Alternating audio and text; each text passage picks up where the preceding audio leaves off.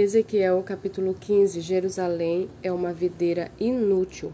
A palavra do Senhor veio a mim dizendo: Filho do homem, de todos os ramos das árvores da floresta, o que acontece com a lenha da videira?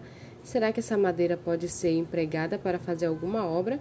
Será que é possível tirar dela uma estaca para pendurar objetos?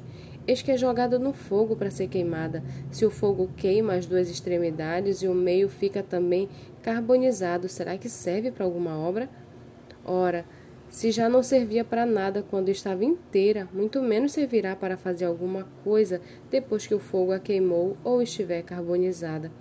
Portanto, assim diz o Senhor Deus: como a lenha da videira entre as árvores da floresta que entreguei ao fogo para ser queimada, assim entregarei os moradores de Jerusalém. Voltarei o rosto contra eles, mesmo que saiam do fogo, o fogo os consumirá, e vocês saberão que eu sou o Senhor, quando tiver voltado o rosto contra eles. Tornarei a terra em desolação, porque cometeram graves transgressões, diz o Senhor Deus.